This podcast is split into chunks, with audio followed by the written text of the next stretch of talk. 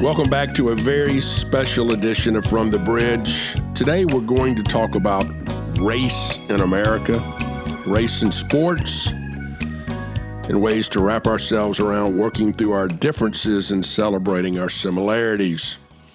We're also going to talk about the rights of student athletes. This is a very interesting week where a number of college football players have gotten together and, and basically exercised their rights to have a voice. They've said, hey, it's our season and we want to play.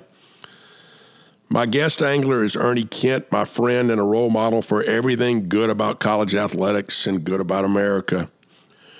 Ernie's perspective on the black athlete experience and the student athlete experience will be profound. I'll be back up on the soapbox, and yes, we'll still find time for another place to eat on the road with Rick. We're traveling in stormy waters today, but I know there is a calm and peace and joy in a safe harbor around the corner. Race. Now, that's a four letter word. To understand, you must be both understood and equally eager to give others the same right to be understood. That's pretty easy to say, but it seems to be damn hard to do. You know, we're all flawed human beings.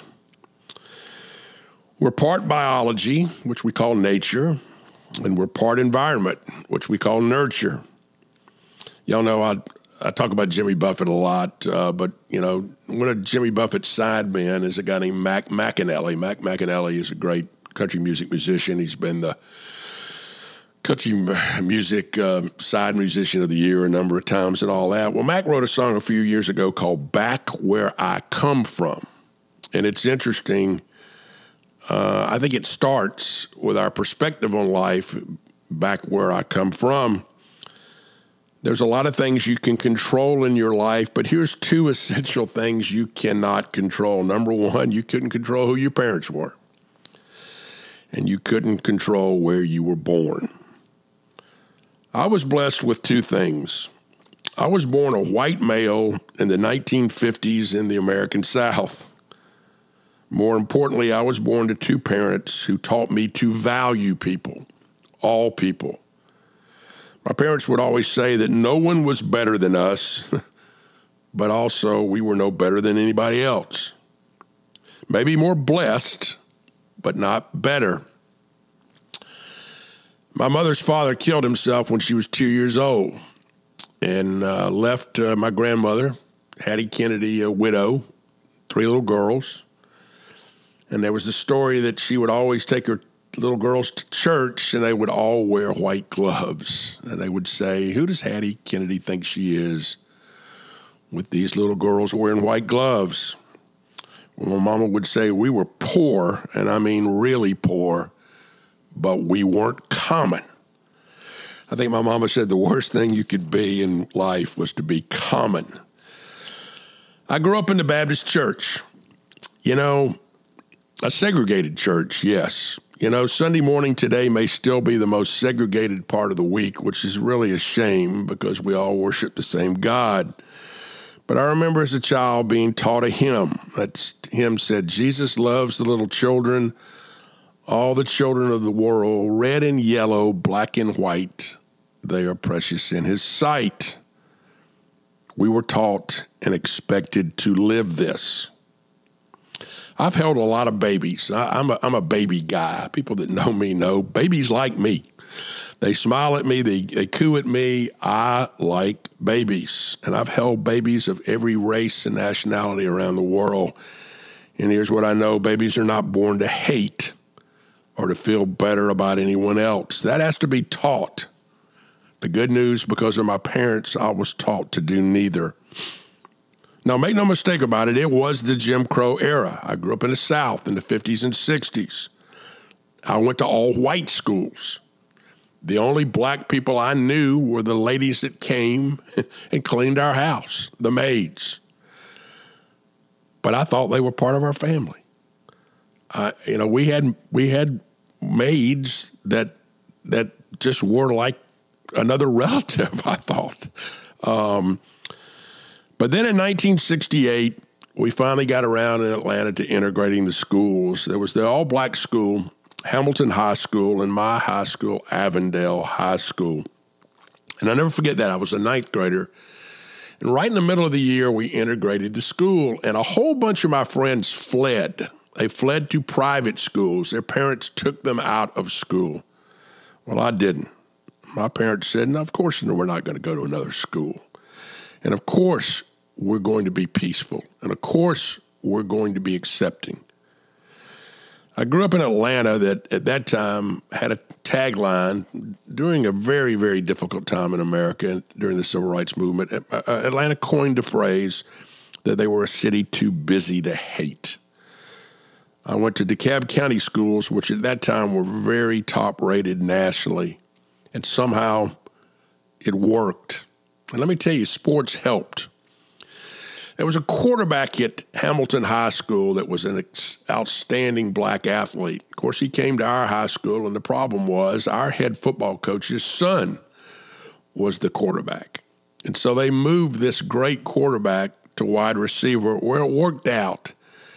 His name was Danny Buggs. He later played at West Virginia and later for the Washington Redskins.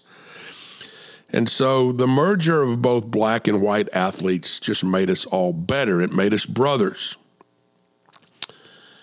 And then in the middle of my uh, now sophomore year in high school, we moved to Overland Park, Kansas. We moved in January of 1970. And I remember going to Shawnee Mission South. It was a brand new school. Listen, it had 3,000 students with only three grades. It was like going to a college campus. But guess what? 3,000 students, one black. One black. His father was a neurosurgeon. And so, but it was interesting because I was from the South. Here I had moved to the Midwest. And because of the fact that I was from the South, I was accused by association of being a racist. And nothing could have been farther from the truth. I moved back to Atlanta for my senior year. In my senior year, I played on a high school basketball team that there were three white guys. I was one of them and five black guys on the basketball team. I had a car. No, no, I don't say I was big and entitled. I had an old 1963 Belvedere Plymouth push button automatic, um, but I had a car. And we would practice into the early evening, and then I would drive all my black teammates home every night. Now, let me repeat the math. We had nine guys. So me and nine other guys squeezed into a Belvedere Plymouth every night, and and I'd drive them home, and they they would all laugh at me because I knew all the words to all the R&B songs. I loved rhythm and blues, and I knew the words to the R&B songs of that era. And so many of my black teammates were like, "Dude, you're you're blacker than we are." Um, and then I went off to college and played with other black athletes. And then I worked in high school and college sports, and then in the sports marketing industry. So, on one hand, it's easy for me to pat myself on the back this morning for not being a racist. Now, I do know this my two children are completely colorblind, and I'm very proud of them for that. But I now realize at age 66 that I'm still missing something. And what I really was and still am missing is context. I'm still a white man with all the privileges that come from that. I do not know what it was like or what it is to be black in America. I have played with, coached with, and worked with black Americans, but I need to know more because something is not working in America. So today, I am now trying to understand more and be understood a little less. Without understanding, there can be no learning, no changing, no progress. I've brought my dear friend Ernie Kent to the program today so that we can have a meaningful conversation about race and what it really means to be black in America. I hope today's show will enrich you.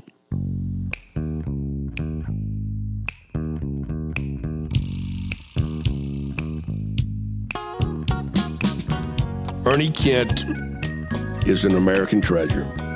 Ernie played for Dick Harter at Oregon and was an assistant coach at both Colorado State and Stanford before becoming the head coach at St. Mary's and then at his alma mater, Oregon, taking the Ducks to two Elite Eight games in the NCAA tournament.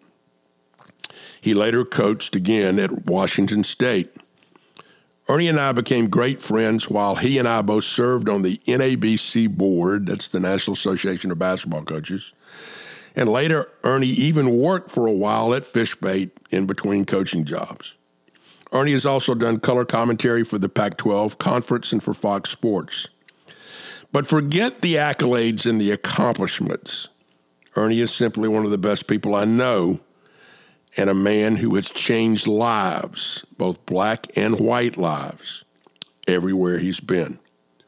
Let's welcome my dear friend Ernie Kent to the bridge.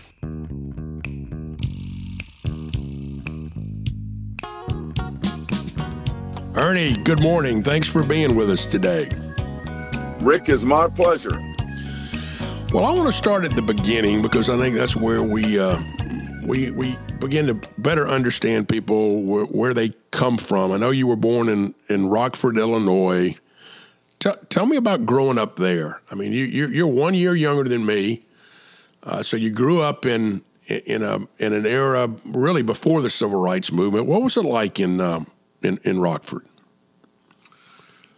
Rockford was an interesting place because uh, at the time there was employment, uh, healthy environment. There's been several years um, past that I've heard it's one of the worst places uh, to live in the country, maybe the worst city. And I just don't quite understand that. But but I'm one of 10 kids where parents came up from the South, Mississippi, Tennessee, uh, to make a better life. And we lived in a, a two bedroom house with the 10 of us there, seven boys and three girls. My mom had seven straight boys. So you can just imagine uh, how interesting God that was. God bless her. In that small of a house. God exactly. bless her. I, I, I figured she had, 10, she had 10 kids by the age of 34, all by the same man, even, which is amazing in itself, too.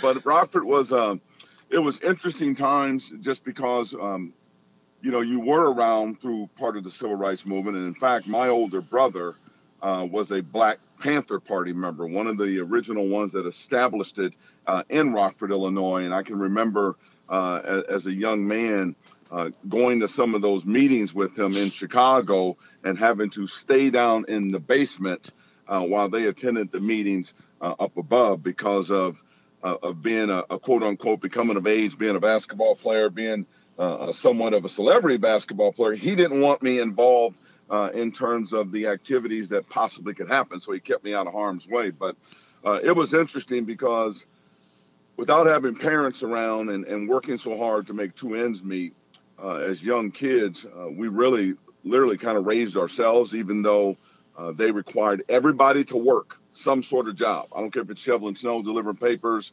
whatever it is, you have to work. So they did teach you how hard you had to work uh, to be successful. But literally, I never saw mom and dad a lot. I saw all of my older brothers and, and younger sisters as we grew up and, and, and, went through life and everything. And I remember uh, just the energy that was in that city uh, when Dr. King was shot. And, and the rioting that's kind of broke out even in I was in junior high school at the time and understanding that and and how the it intensified even more so um, the fear uh, the the threat of of being stopped by police officers and all those things, particularly when on the front page of the paper it could be Willie Kent, who changed his name to Esmunko Tiba, and then on the sports section there's Ernie Kent, the All-American. So you can understand the the difference uh, that I had to deal with in terms of the dynamics of all those things. So uh, it was interesting times for me, but yet I always knew uh, to better myself I needed to leave and, and needed to really uh, strengthen myself in terms of finding out what more was going on uh, in our country and even more so in the world. Did your parents, uh, uh, uh you know, I'm assuming that your parents were part of the what I call the, the Great Migration North out of the out of the South into the industrial Midwest, and I assume they neither one of them had gone to college, correct? Correct. It's, and so, what what made you and your siblings believe y'all could go to college? Where, where was that instilled in y'all? I, think uh, Dad had like a eighth grade education, and my mom had a sixth grade education, and they both worked in factories. Uh, my mom worked on an assembly line for 26 years, and and missed maybe one day. So again, you're looking at two parents. Dad had five jobs, and you saw how hard they worked. And I was the first one. I'm the sixth of seven boys uh, that actually went to your college. I had a brother went to a, a, community college, so I was the first one that got away and really used sports to do that. And in those environments, that was a big deal to us to to use sports, and that was your out. That was your way of, of getting out of the hood. That was your way of, of going and seeing the world. And and then eventually, uh, I ended up reaching back and bringing my two sisters and a younger brother with me. And what's amazing is that uh, they all are extremely successful, having the opportunity to branch out from Rockford and see the country, see the world. And it was one of the first times uh, I understood that uh, success breeds success. That if you can take people um, that are spiritually sounded, um, want to be successful, want to make it, and put them in healthy, successful environments, then that energy of that environment will pull them along and give them the opportunity to be successful too because they're driven, they're intelligent enough, they're motivated enough. They just need an opportunity. You know, and it's interesting. Today, yeah, it's interesting about the power of influence. Um, you know, obviously, you went and had a good enough experience that you said to your siblings, "You need to do this. You, you need to get out and do that." I had Mike Polisi on last week, and uh, and Mike said he grew up in a little small town on the Jersey Shore, but he had a prof- he had a high school teacher that had gone to Purdue. And, and he was so influential that Mike went to Purdue, and he said nine other guys in my little class. Well, we all went to Purdue from New Jersey, mm, yeah. and so it is the power of influence. Well, it's the power of influence, Rick. But I remember I, I had a van and I drove from Eugene, Oregon, straight through to Rockford, Illinois. That was thirty something hours and grabbed my sister and put her in the van. So you were coming with me. That's how bad it was. Um, the environments that they were they were growing up in, and then we we went back and got my uh, another sister. and My brother came out. So th- you can call it influence. We can also call it they didn't have a choice. Well, there's there's different kinds of influence. I think sometimes a little tough love is a good thing. Now, Ernie, you were an All American in a city in Chicago, Illinois, and probably had a chance to go to any number of universities. Why Oregon? Well, a, couple of reasons. Number one, uh, Rockford had become so tough in terms of environment to survive and maneuver in that I felt like there was a pull to get away, and Oregon was as far as I could go, getting in the water and going to Hawaii. And then, uh, secondly, having never been north excuse me, west of the Mississippi, uh, it was the first time I had seen the mountains, uh, the ocean, and and I'll never forget coming out to Oregon. And at the time, you could go off campus further than 30 miles, and the r- river guide had me in the McKenzie River and scooped up the river water. Said, "Here, drink this." And I'm like, Dad, they drink the river water out here. So I, I fell in love with Oregon, the Northwest, the mountains, the ocean, and eventually even named my, my daughter Mackenzie because of my love for Oregon. You know, what did you find when you get got there? Was was the culture a good culture? I know. I know. When when I visited with you uh, in in Eugene, um, you introduced me to a family that kind of adopted you guys. To, t- talk about what you found there. You know, it was a it was a great culture because you instantly uh, felt a lot safer in some regards. Um, it was a culture where people were really friendly, particularly if, if you were college athletes. And at the time, you could have a home away from home, and and people did bring you in. And it was the first time uh, the families that I was involved with that I had a chance to sit at a dinner table. Because with ten kids, we didn't sit at a dinner table. We ate in shifts. You got your beans and got out the door. But sitting at the dinner table, you started to see now what corporate America looked like, being around those families and just the things they talked about and how organized they were in their approach to dinners at this time. Here's our conversation. Then we sit and talk more. It was fascinating to me, but at the same time, it was a big adjustment. Any college student athlete that steps foot on a campus coming out of an inner city environment, to me, they are already successful. The fact that they, the fact that they step foot on that campus because of what they've gone through to get there. And then once you're there, I literally had to change how I dressed, uh, the food I ate, how I spoke, because the environment doesn't adapt to you. You have to adapt to the environment as a student athlete. And that was probably one of the biggest things that I think that allowed me to be successful is understanding that at a young age. I remember when Charlotte and I came out and, and, and visited you at, at Washington State, and and we laughed. You know, we, we flew into Spokane and we drove, and it was just miles and miles of white of, of snow, blinding snow to Pullman. And, and when we got down there and we, we talked, and, and, and you said, you know, Rick, we don't even have a black barber shop in Pullman and and and I think about the cultural change. You know that that that that piece of culture is so important in the African American community, and so you you literally do pull kids out. It's almost like going to a foreign country, isn't it? I mean, it, it's so different. Well, it, it, it is different, and I remember in recruiting, a lot of my questions that came my way from parents were, the academic piece and all of that and, and your support and tutoring. And one of the questions I would put at the recruits was, do you cut hair? because we you were literally recruiting barbers as well as basketball players because you didn't have them in your community. but uh, it was like a, a foreign country because so many things were foreign to you that you never had an opportunity to experience and grow up with. Uh, as a young man, and you were seeing and experiencing for the first time, but it was also what I would call an education within an education. You were getting educated by the University of Oregon, but you were also getting educated by corporate Eugene, Oregon. And you could learn so much in terms of how to present, articulate, understand, and at the same time, there was the book education they were getting that was taking place in the classroom as well. Well, it sounded like you you were a sponge for change. I mean, you were saying there's, there's, a big world out there. There's a lot of new things for me, and you took advantage of everything, every possibility that you could from the collegiate experience. And I, I believe that's you know a, a, big part. I've always said that you know probably ninety percent of what you learn at college you didn't learn in the classroom. you learn you learn somewhere else. Um, you, you played on some great teams, and, and you still have you know, one of the things that I like and admire about you is you still have great relationships with your teammates. Um, talk talk about the teams there. You know, growing up in Rockford, it, it prepared for you for the challenges of, of Eugene. And then when you got to Eugene, uh, Dick Harter was our basketball coach, and Dick was a Marine, ex-Marine drill sergeant. Very, very similar to coach the same way Bobby Knight would. Mm-hmm.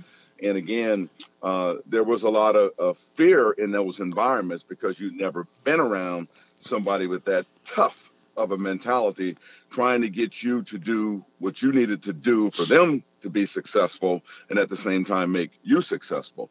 So in those types of environment, you really rally and come together uh, with your teammates. And I it was one of the the first times also that I saw uh, in an environment where black and white really came together because you had to come together uh, to survive uh, practices. You had to come together to be successful on the floor, and that's one of the to me one of the beauties of athletics because it it strips away some of not all of but some of the prejudices because in that locker room you do have to bind, bound together and get to know your teammates in order to be successful.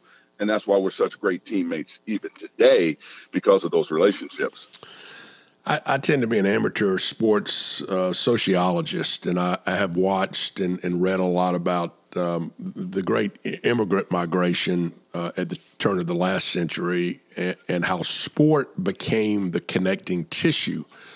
You know, it didn't matter if you were Italian or Irish or German or Norwegian or whatever. Was, if you stepped across the lines, could you play?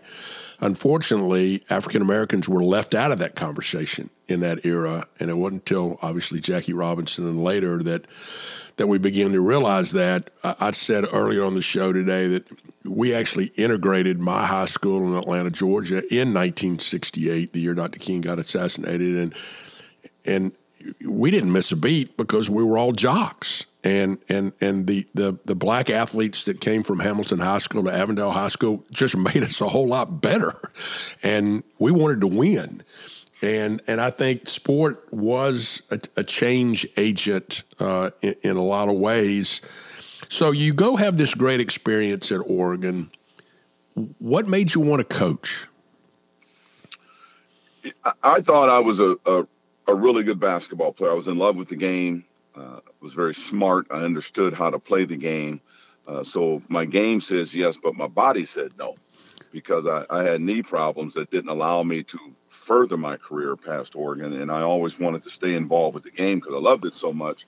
And I, I specifically remember sitting around one day, saying, you know what, I can't play, so I'm going to coach. And had an opportunity to, to start out in some uh, junior high school environments, and then later uh, with Oregon, coaching the junior varsity team. And then from that, you were on a, a staff with Jim Haney for a short period of time. And then the NCAA stepped in and cut back on the number of assistant coaches that you could have on your staff. And I was low man on the total pole. And this is back in like 79, and you lost your job. And I wanted to coach so bad, there were no opportunities because the numbers game was being played now, not a lot of openings in that. And I still wanted to coach. And I ran into a gentleman that was looking for a coach in to take to Saudi Arabia and he wanted me to put him in contact with with George Raveling, who was at Washington State at the time, or Jack Ramsay, who was with the Trailblazers. And I said, I don't, I don't care how much money you pay those guys; they're not going to leave their job to come to Saudi Arabia. But uh, I need a job; I'd be willing to try it. And you know, we negotiated for about two or three days, and a, a seven-day window.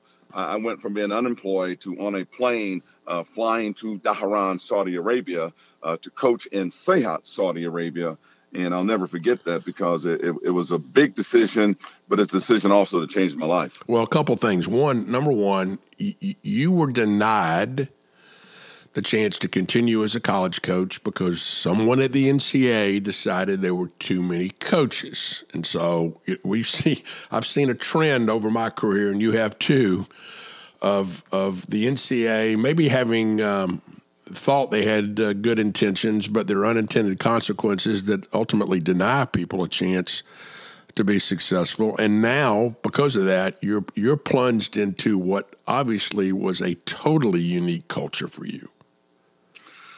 Well, uh, speaking on NCAA, they what the what happens is you deny entry level opportunities, and if you want to coach at this level, and there's no chance to get on any staff, even in a a, a, a lower level position, you lose opportunities. I can just think of the number of great coaches that didn't get opportunities because they couldn't find jobs, and that's kind of what goes on today a little bit. But but for me, going to um, Saudi Arabia in, in, an environment where all three of my kids were born overseas, and you're in a Shiite Muslim village. My first uh, couple of years there, where my my wife and I at the time were the only Americans uh, in that city and which was fascinating because it literally forced you to restructure the way you thought again what you eat how you act if you can imagine being in a, in a muslim environment coaching a team that prayer time would hit and you would have to give them opportunities to go over and, and wash hands and feet and pray. And even if it's halftime of a basketball game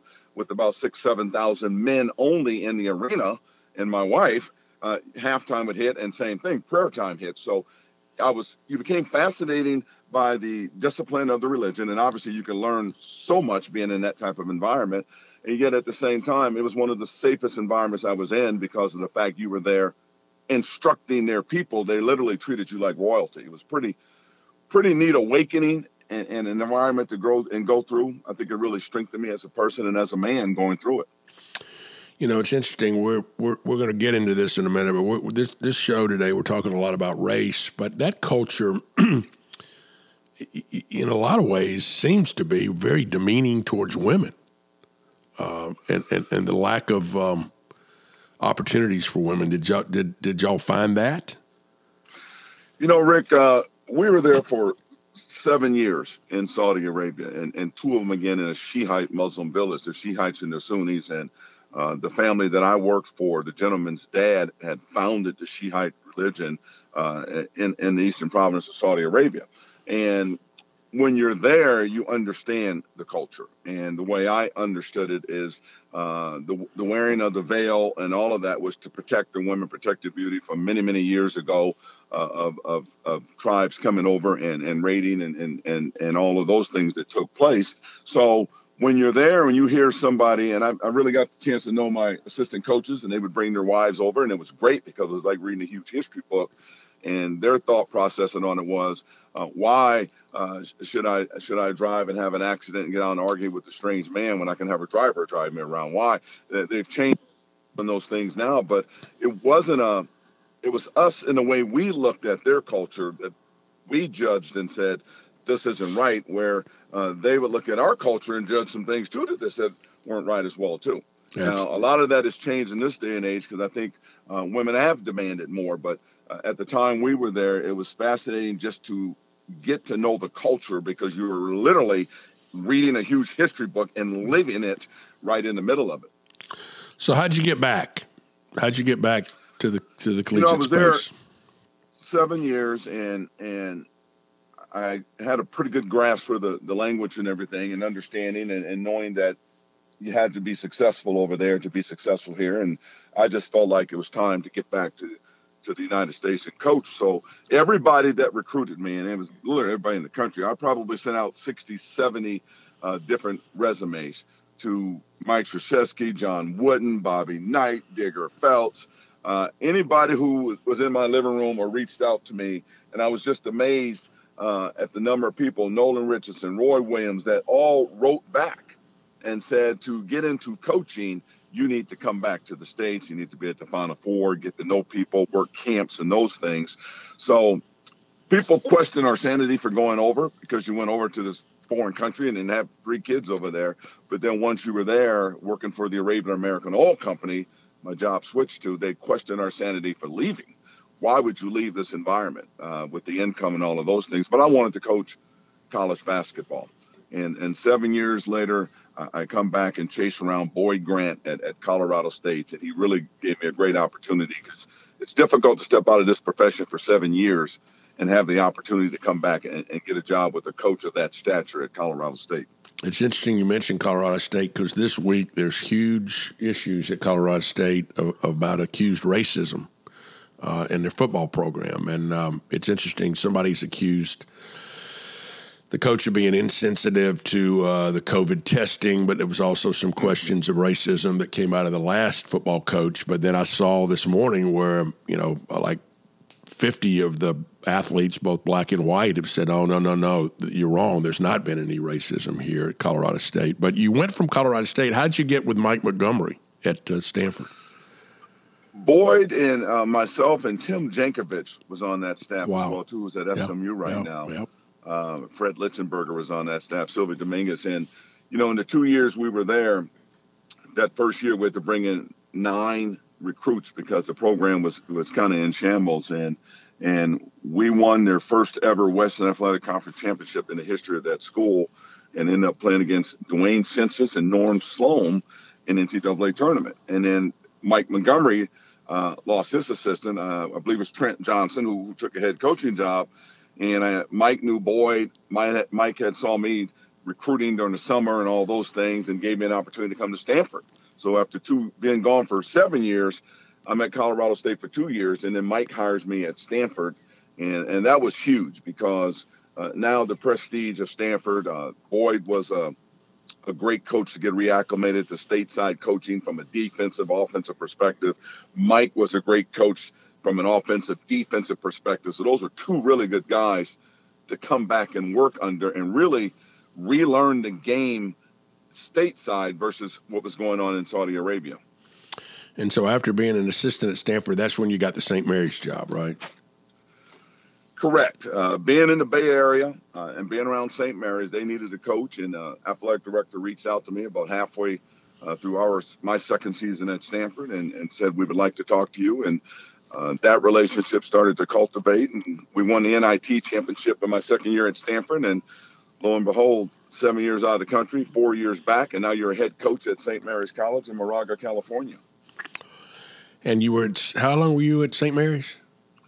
I spent uh, uh, six seasons at St. Mary's, and and again, tremendous group of coaches and guys uh, that I was able to recruit there. Some just some outstanding guys that are all still in contact with each other and you to show you again about the the bonds and and the relationships you you you form in athletics. And uh, six years there, we we won the um, that last year the Western uh, West Coast Conference Championship, Conference Championship, BYU Championship, and Hawaii Championship. And I always wanted to come back to Oregon, and sure enough, Mama called. Bill Moos reached yeah, out, yeah. and I had a chance to come back home. And uh, and so you come back and, and you had great success there. You had great teams. You took two teams to the Elite Eight, um, which is you know, hey, that's hard. People don't realize how how how many good teams there are, and how you know tough the tournament is, and, and the ability to advance. But you had you just had a, an amazing uh, career there. What was it like to go back? It was like uh, when you walked across that stage as a student athlete. I remember telling a teammate, "I'm going to come back here and coach one day," and then you have to get yourself ready and position yourself for that. So, you graduated in, in 1977, and they hired you in 1997.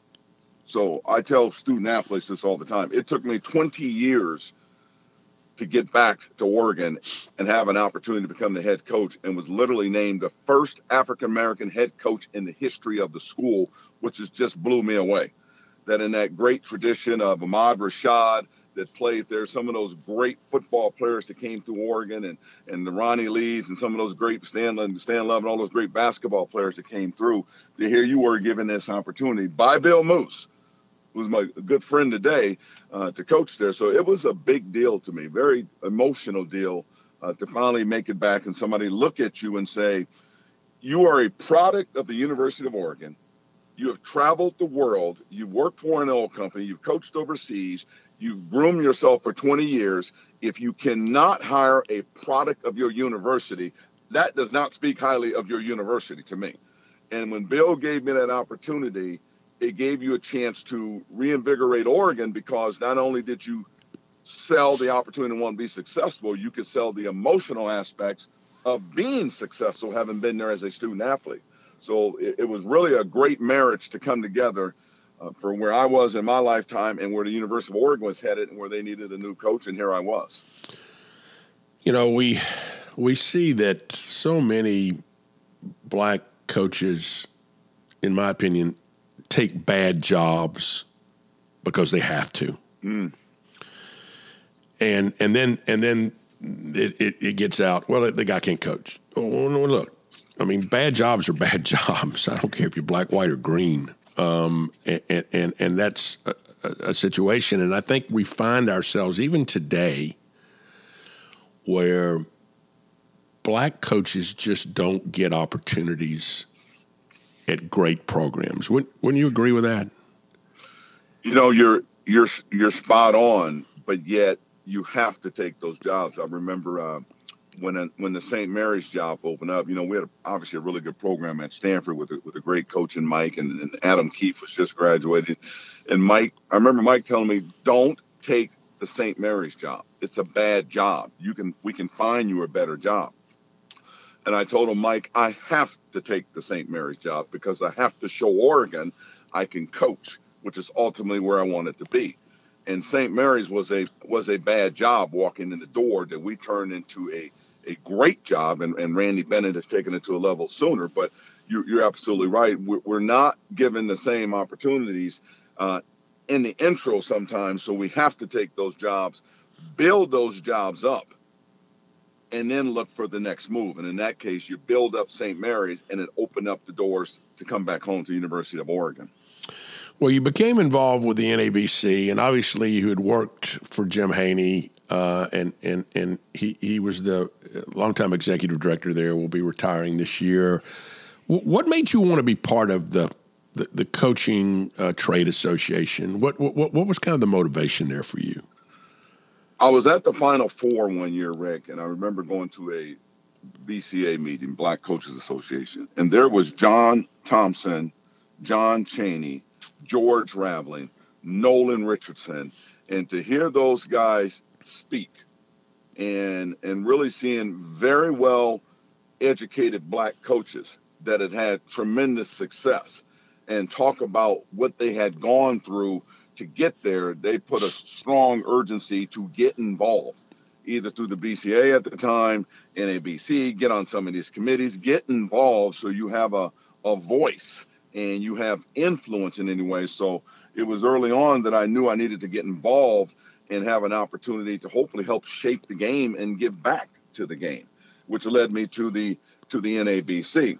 and and I I was on one of the committees uh, with Roy Williams as athletic director at Kansas at the time, and, I, and that was way back in, boy, I want to say 1987, 88, 89, around in there. And I remember his AD telling Roy, this guy has done a really good job. Roy then introduced me to the NABC board and recommended me to become a member, and I, as I was a member for 20 plus years.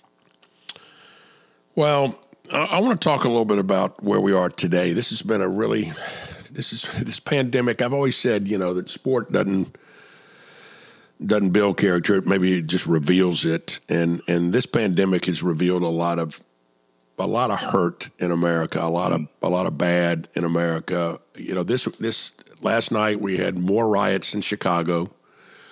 Um, we're still navigating through the the Black Lives Matter police uh, issues, uh, people on the edge, and at the same time last night uh, it looked like the Big Ten was about to vote the presidents not to play college football. And lo and behold, last night, about 150 uh, student athletes from around the country, football players, have now organized themselves saying, uh, hashtag, we want to play.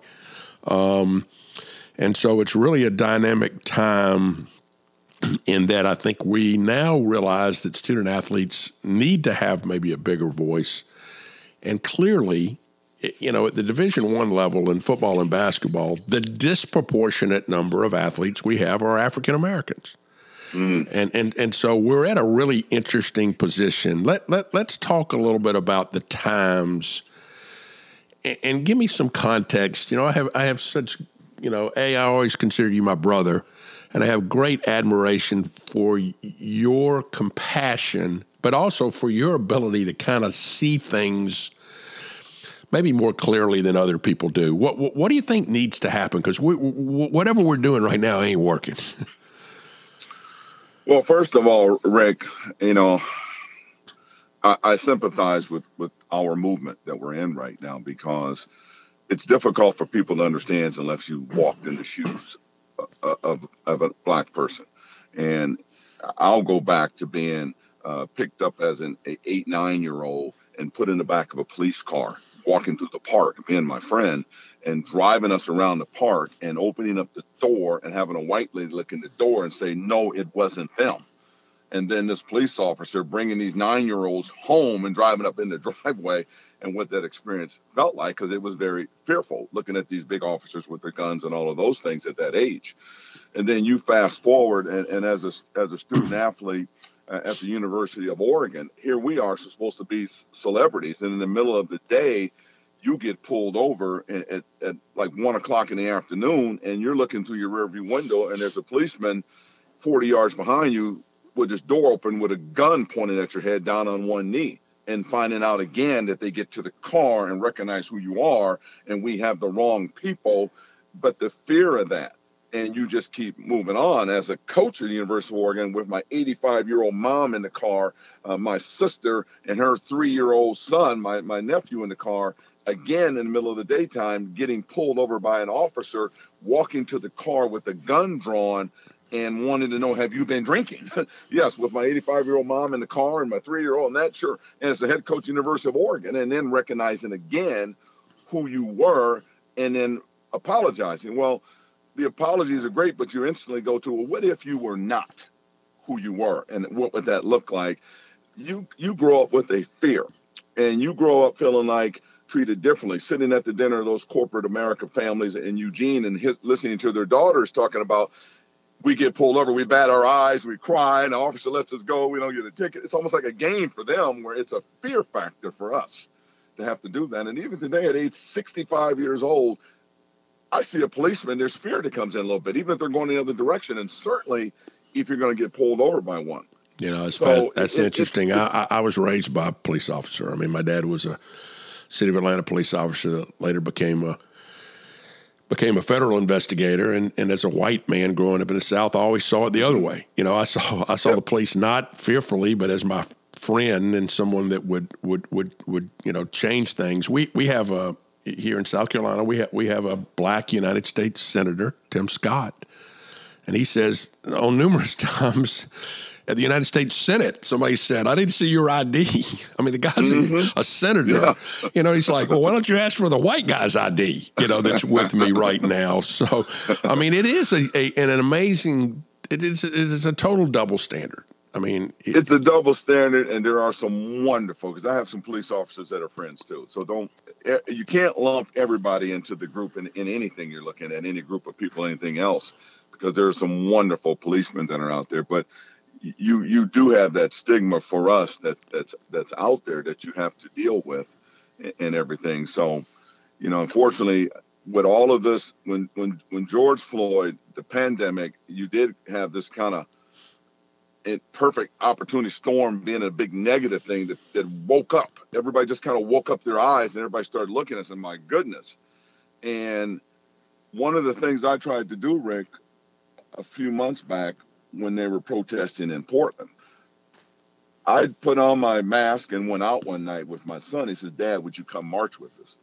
And I stayed on the peripheral and and just to observe more so than anything else. And I'll tell you, Portland is predominantly white, but yet still there's a pretty good black population there. But 95% of about 5,000 marchers were all white, young, nobody my age. And it was peaceful. They were compassionate. They approached and wanted to know if you needed water, you're okay. But more importantly, as a black man, seeing that and seeing them carry Black Lives Matters and and all of those things, it was a very powerful moment because there were there was you could feel a, a spiritual movement amongst them that was moving that this is a, this is different than any other time that was going on in this country. And i was glad i had an opportunity to do that. And i immediately started talking to coaches around the country. Do you need to get ready? Because coming back to your campuses are athletes that are intelligent even more educated. They're activists. They understand it. They are going to challenge you. Their voices are going to be heard. They're going to be strong. They're going to be demanding. And you cannot come back and treat them with the same old win one for the Gipper speech. It is not working anymore. You have got to be transparent, vulnerable, and real with these student athletes. And that's athletic director friends I've talked to as well. Well, I know, enough, I know, I know you changed your way of coaching. At one point, I mean, you, you're coached by Dick Harter, so you're coached by a Marine. You probably were that kind of hard ass, you know, we're going to do it my way or trailways kind of guy. And, and, and then you had to adapt at some point. I think we're at another point of adaptation. I totally agree uh, because I think a lot of us older coaches grew up with that mentality.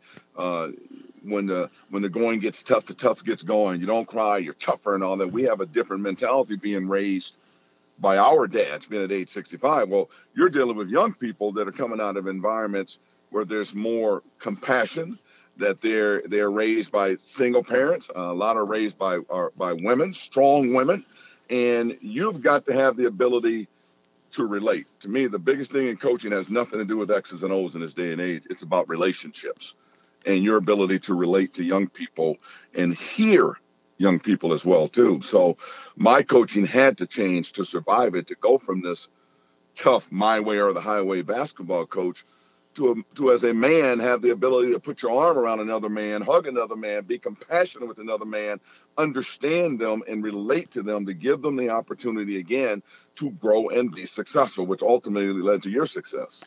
Well, in a lot of ways, I, I, think coaches today, especially with the black athlete, not only are they coached, but they may be the first male figure that they've seen um, that has had success.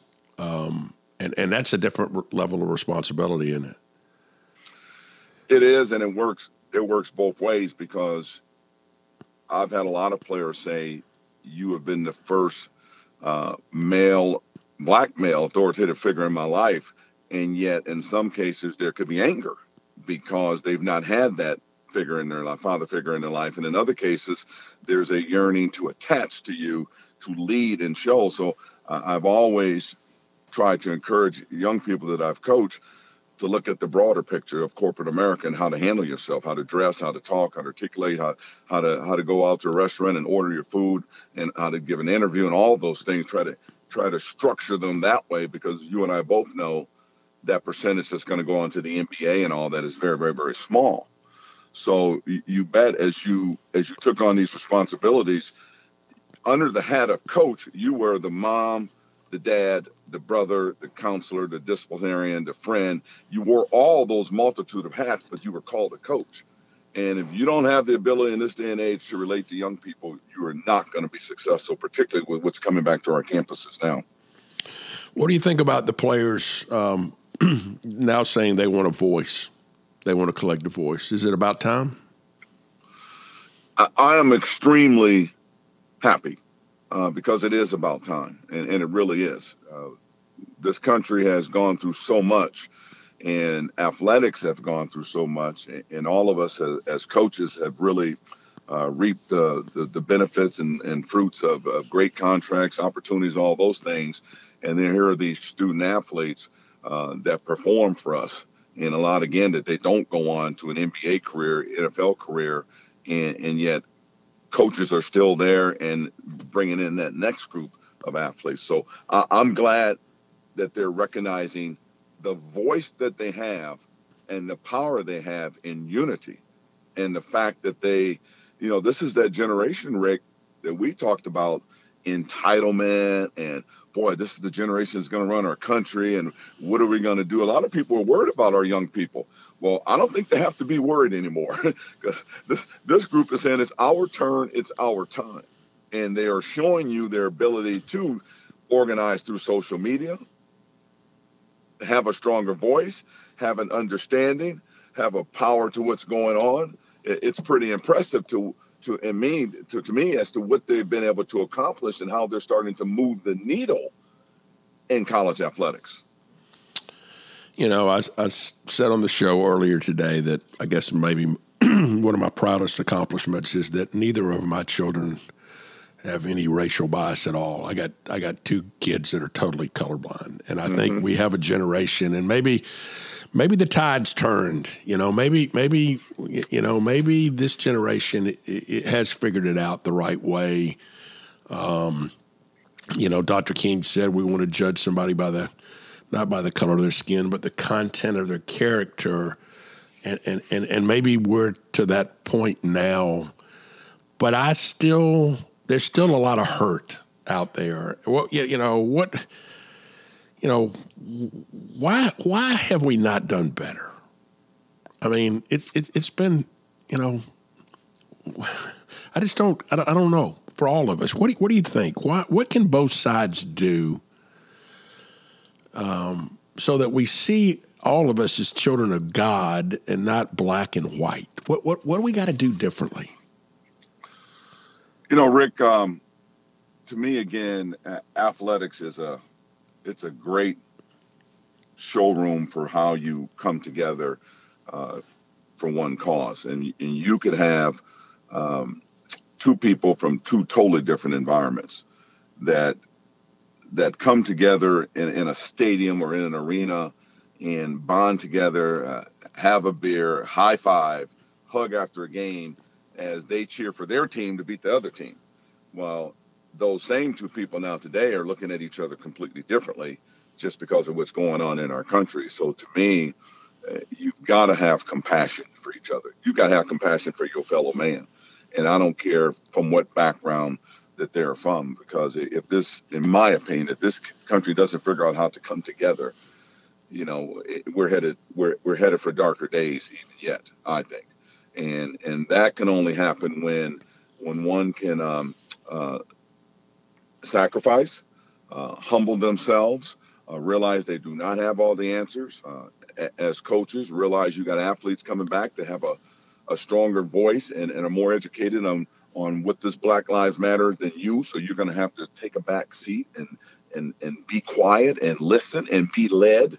Uh, all of those things, all those intangibles that, that that build the team, that bring them together. You really need to experience those things out in our society today of, of, people coming together regardless of the color of their skin they, they come together and they love each other hug each other become brothers become sisters as they move forward with their team to be successful well the united states needs to be a team right now and really figure out how to come together through all of this as opposed as opposed to this all this hatred is, is reared its head again. Not going away, it's just reared its head again.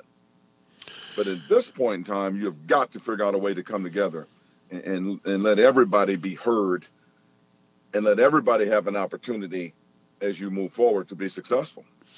You know, I've always believed that a person that is so convinced they're right to a point they won't listen to somebody else's opinion probably really doubts whether they're right or not. you know, it's uh, I, I, think it takes a big person to just try to look at the other person's perspective. I, I agree with that. I, I think um, you know sometimes we go through certain situations and we can get locked into a mode that really propels you to be successful, or it can propel you to fail too. But where we're at in this country today, I don't care how right you think you are, or or you have to have the ability to step back and look at things from a different perspective. Get and and with COVID nineteen and and with our unemployment rates, uh, we're at a very vulnerable time for creative thinking, new ways of doing things, and as you know, change is difficult because it's uncomfortable but it's that same uncomfortability you need to feel to create the change to stimulate society to be successful. You have to go through it. You can't fear the change and fear doing things differently. And there's a lot of people that fear, fear they'll lose this, fear they'll lose that, fear that you've got to feel uncomfortable. Hence, hence the uncomfortable conversations to listen, to learn about another, to see it from a different way have those conversations. And they don't have to turn into conversations where you walk away from a table or an environment angry and hating each other. You can walk away educated more. You may it maybe doesn't change your opinion, but at least you've listened. And and maybe you've given something that the other person changes a little, or maybe you do change a little, but you have to be willing to do that. You've been um, you've been such an influence on so many young people um, you, you've you've you know, you've coached for all the right reasons. Um, you, have tried to to show them that there's a there's a different way. There, there's a there's a way, um, not not necessarily a way out, but there's a way up. There's a way to to break cycles and to do a lot of things. Um, at 65, what do you what do you want to do next? What what what, what where's your heart? I think for me, right now it's the opportunity to continue to give back direct um, help those that are that are trying to figure out their lives and not only just in athletics. Uh, i just think their lives in general. I think uh, particularly with us us men who we go through so much and through our fathers and their fathers. And we come through life with the frame of mind of, of really not knowing who we are and it takes a lot. I I look back on my life, and I didn't become a, what I would call a man until about age 40 or 45, when I could really understand, look in the mirror, and say, "Who am I?" and really be able to ask that question. And when you look at, I don't care if it's athletics, corporate America, you could be a doctor, lawyer. We all, at some point in time, put on those masks at very early ages. The mask we need to play the game to be successful, the game within the game and we end up being that character in a sense. And then when you get off that stage, you're home from the operating room after 30 years. You're off the coaching stage after 30 something years. You're no longer a lawyer. And you really start to question, well, who are you? Because now the mask, you don't need it anymore. And you become this person that you don't know quite know what to do. So that transitional piece that they go through, I am really interested in helping men get through that piece. That's a big thing of, let me help you understand as an athlete, even, you have all the tools to be successful. You're part of a team, you know how to grind, you're disciplined, you got great work ethic, you've been in that arena, you can handle the pressure of the bright lights, all of that. Well, that's corporate America. You just need to figure out how to take all of that energy and move it into a career now that you can look at and say, boy, this really isn't work because I really love what I'm doing. You are going to be successful. Again, put yourself in a healthy, successful environment with that skill set you are going to be successful. But but athletes lose that. When the bright lights are over, they get lost, they get stuck because they haven't they don't understand and coaches don't understand how to move them now from a, a former student athlete to corporate and how to be successful that way.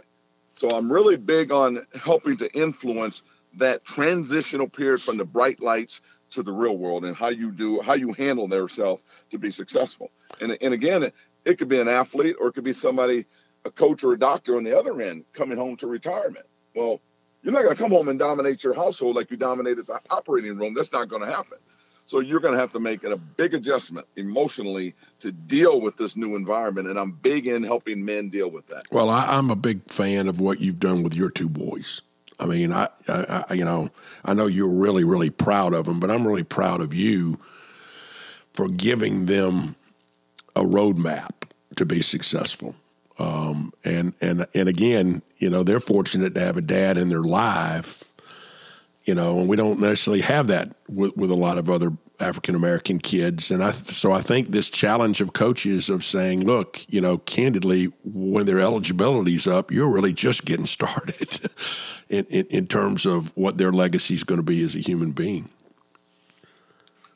You know, I, I agree with that. And I don't, I think in this day and age, though, it's not just African American. I think you have a lot of households that you are getting young people that have come in that, that, there's dysfunction, they they don't have a dad or or something has been missing in their life and that and they all go through that and they've depended on again wearing that mask to be this athlete and and usually at the collegiate level they all were superstars in high school so they they all have that mentality of me me me and this is and all of a sudden you you take that away after three or four years of college and you're not going on any further and that is taken out of your life that is a huge huge adjustment because really is now your life is really starting now because you've been told where to go, where to be, when to be there all these years to all of a sudden, boom, you're on your own. And athletes get lost. They get lost. They get lost in transition, as I call it. Well, I think a lot of human beings get lost, and we need to bring them back um, in a way. That, but I think knowing yourself, like you said, removing the mask, even though a moment of levity, would you believe in our lifetime that you and I could walk into a bank wearing a mask? I still feel uncomfortable with that one. and, I, and this is this is funny but true because I can count again. Uh, uh I can tell you about the number of times I've walked into a store, a Walgreens or Safeway, particularly the smaller stores, and you are followed around the store. Again, thinking you're going to steal something because you're a black man coming in. Now you're coming in with the mask on. There's an uncomfortability for me walking into a store with the mask on, thinking, oh my goodness, what are they going to think? Are they going to call the police? Because that, that you instantly go to that. And I'm yet to get comfortable going in and out of stores and restaurants with the mask on, although I do it because we all need to do it. And but it, it's still a, it's yeah. a big. You, you, hit it right on the head. It's a big change in our country today. Yeah, it really is, and that's and that, and I think that kind of sums up what we talked about today. I think for people listening is until you realize what the other person has gone through and what they continue to go through, we're not going to have transformational change. Um, and and that that goes back to the word empathy. Until you have until you understand the other person's perspective and what they have to deal with on an ongoing basis, um, you know, it's it, it, things are not going to change. Uh, but I, but I'm I, I, what I, one of the things I love about you is even with everything that's going on, you're an optimist. I mean, you're you, have always been a, a, glass half full guy, uh, and even in these times, I think you still see that there's a there's a way forward. I'm that way, Rick, because here's a a poor kid that came from Rockville, Illinois, one of ten parents, eighth grade and sixth grade educations, and and you've had a chance to travel the world uh, several times and have an impact on people and have people impact you. And I look at it from perspective. This is still this is still a great country if we can come together and right our ship. It, it is, which is the reason so many people are trying to get into the United States, having traveled abroad and seeing so many people wanting to come here. It's a great country. We are out of whack big time right now. And it's a good thing that we are because we're getting ready to uh, go in another direction. And that, that's not bad. Change is not bad. Change is good and it's just being able to handle the uncomfortability of the change as we go forward. So yeah, I'm optimistic because I see all these young people that are on fire right now. And with, with their energy and their vision and their focus and they're committed to this, uh, I, I, think more people are going to get out and vote than ever. Th- those are not bad things. Those are good things. People want to have a voice and they want to be heard and they need to be heard and they need to vote. But these young people in our country today are they're going to reshape our country and they're coming back to your college campuses demanding take down that statue, change the name on that building, do this. And it's happening right now. You who would have thought that would have happened? What's going on? And and the this movement that's happening right now is a very powerful movement. But it's it's empowering young people too to realize they have a voice. And they no longer have to sit on the sidelines to make things change, whether it's NCAA, corporate, or this our federal government. And that's going to be very, very impactful to where this country goes and how this new country is going to be developed coming out of this COVID and everything else. Well, in these times of tough times, I like I like the the positive thinking. I, I like the fact that you really believe there's a bottom up movement that's going to make us better uh, I can't thank you enough for being with us today. I can't thank you enough for the friendship that you and I have. I can't thank you enough for the lives that you have changed and the lives you're going to continue to change. And again, I want to thank you for being with us today from the bridge. I love you, my brother.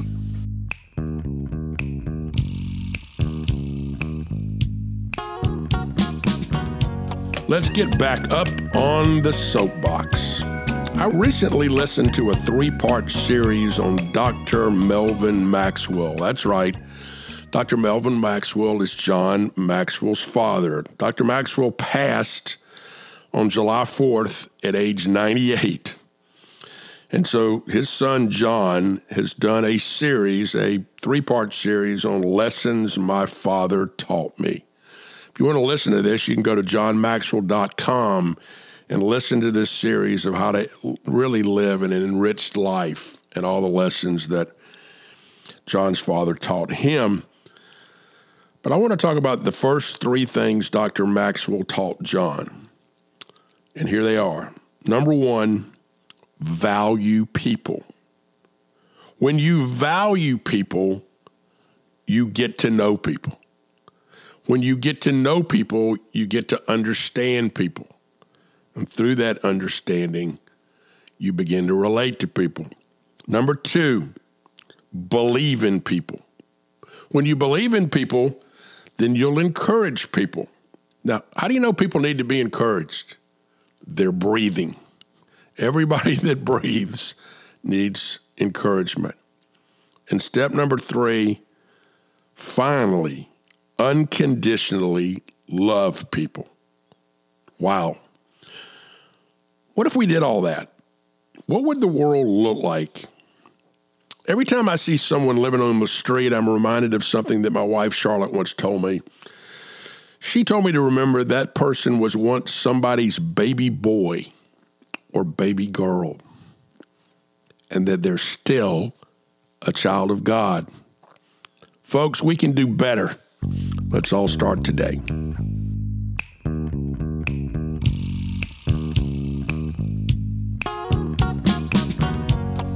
It's now time to get back on the road with Rick. Many of you may remember a movie from a couple of years ago called The Green Book. It was a story of an African American musician traveling with a white Italian uh, in the South during the Jim Crow era. The, the Green Book was actually a real book that blacks uh, had access to that would tell them a place where they could spend the night, a motel or a boarding house. It would tell them that restaurants in the South that actually would serve black people. Um, one of the great places in America is Paschal's uh, Cafe in um, in Atlanta. Paschal's was a place that so many people uh, during the civil rights movement would meet. Now, I've told you before about uh, one of my favorite restaurants in New Orleans is a place called the Upper Line. And uh, I was taken to the upper line, upper line firstly by my good friend Jessica Harris. Uh, Jessica is probably the preeminent uh, authority on African American cuisine um, in the world. Um, And her favorite restaurant in New Orleans is not the Upper Line. Her favorite restaurant in New Orleans is Dooky Chase. Dooky Chase was founded in 1941 by Dooky Chase Sr. and his wife as a sandwich shop. But in 1946, his son, Dooky Chase Jr., married Leah Chase, and she turned it into a full service restaurant. Leah passed away last year at age 96. You can read an unbelievable story of Jessica Harris's relationship with uh, Leah Chase in the last month's issue of Southern Living magazine. Dooky Chase was a was a beacon for people during the civil rights movement. It was a place that freedom fighters could come and have a safe meal. It was a place that leaders of the civil rights movement could come during that period. But oh, by the way, it's also a great place to eat. They're open for lunch only, except for Friday nights when they have dinner. The lunch is a buffet with just literally dozens of Creole classics red beans and rice, stewed chicken, gumbo, poor boys, you name it. Many of you may have watched the HBO series Treme a few years ago. Well, Dooky Chase is right in the Treme district of New Orleans. It's both a piece of American history and a wonderful place to eat on the road with Rick. Okay, let's bring our show full circle today. The Green Book there was an actor named Mahershala Ali who won the Academy Award um, in that movie. Uh, Mahershala Ali also played college basketball at St. Mary's for Ernie Kent. And as Paul Harvey used to say, now you know the rest of the story. That's it for our show today. Race is a serious topic, and the only way I know to change people is to change ourselves first. Thanks to Ernie Kent for his thoughts and to all of you for listening today. We'll be back next week with another edition of From the Bridge.